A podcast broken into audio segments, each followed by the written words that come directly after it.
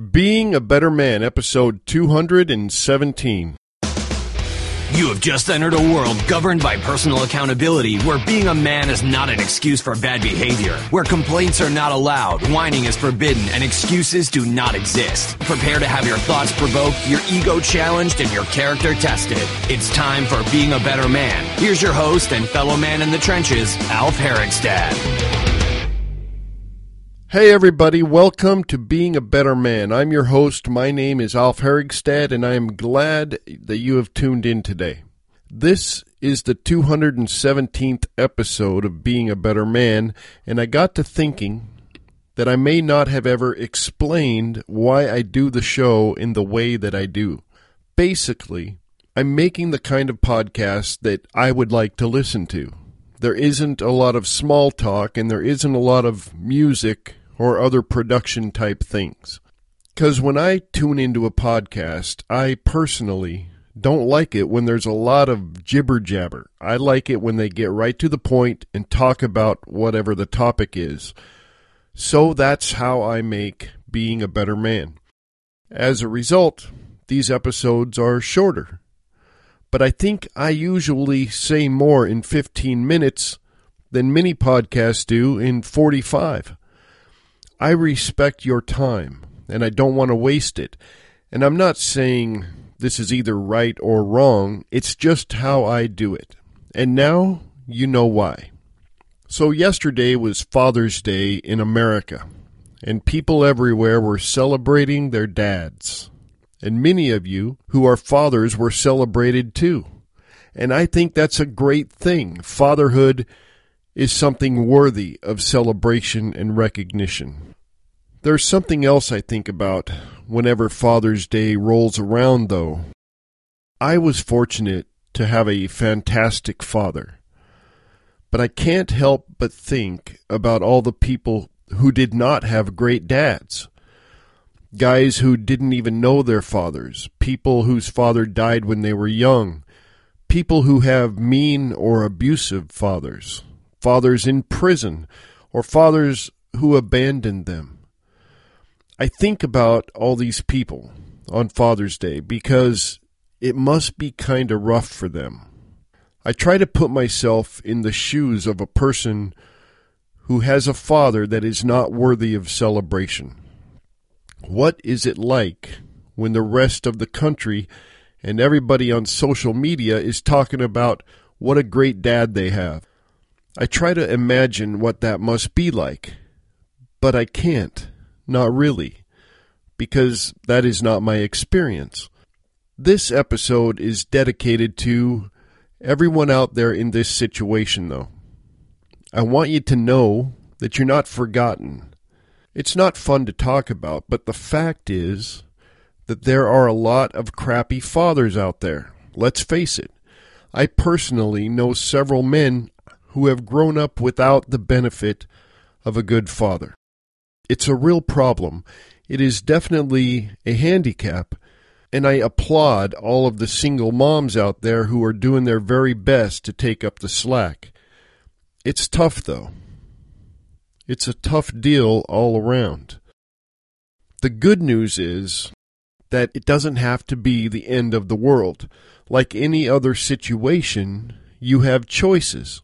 You may be lacking the example a good father can provide, but you can still choose to prevail and excel in spite of that situation.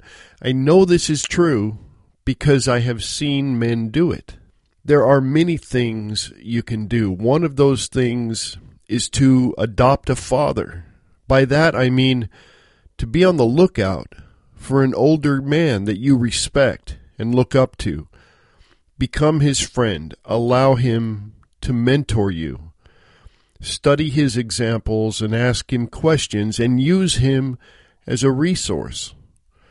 There might be some men that are not interested in being anybody's mentor, but I believe the majority of good men would be flattered and appreciate the opportunity to pass along what they have learned in life to someone willing to listen. Another thing you can do is reject the impulse to be defined by your adversity. Instead, use the adversity and the emotional energy caused by it in a positive way. Decide to be the best man you possibly can because you had a terrible father or an absent father. It's possible to take the injustices that you have suffered in your life and use them as fuel, as motivation to be the opposite of that injustice, to achieve excellence in spite of these things. Of course, it's easier said than done. There are many different degrees of damage having no father or a bad father can cause. Some people may need therapy to work things out, and I strongly encourage that, especially if you feel like you cannot rise above it on your own. You need to do whatever you need to do in order to be the best man that you can. I know it's possible, though, because other men have done it. Another thing I recommend that I have seen happen with my own two eyes is to learn everything you can about fatherhood. This might help you understand your own situation a little bit better, but also do this in preparation for when you have children of your own, or if you already have children, to be everything that your father was not. I think the best thing a person who survived a bad father experience can do is become the best father they can be to their own children. When you do that, you win. You break the cycle and render all the bad acts and injustices suffered by you into something irrelevant. You have turned something negative into something positive. And the evidence of that exists in your own children. That is a victory of the highest order. There is one thing that I will strongly caution you against. In my opinion, the worst thing you can do, if you were a man raised without a father or with a bad one, is to use that as an excuse for your own bad behavior. If you do that, you have lost the battle. You will have become a victim of your situation and of your own choices. Once you become a man, you can no longer use someone else's actions as an excuse for your own. It just doesn't wash. As far as Father's Day goes, I would suggest you try and be happy for all your friends that have great fathers, even if you didn't. Be happy for them and take some comfort in the proof it provides that all men are not like your father, and all children do not have to go through what you did. Also, cling to this evidence because it is also proof that with effort and focus you can also be a great father in spite of whatever you have gone through. Now head out into the world, and regardless if you had a great father or no father at all, know that the only person responsible for what you become is you. Know that with effort and focus, you can be a better man today than you were yesterday. And if you keep doing that every day, you will eventually become the best man that you are capable of being, and the world will be a slightly better place because of it. Until next time, this is Alf Herigstad signing out.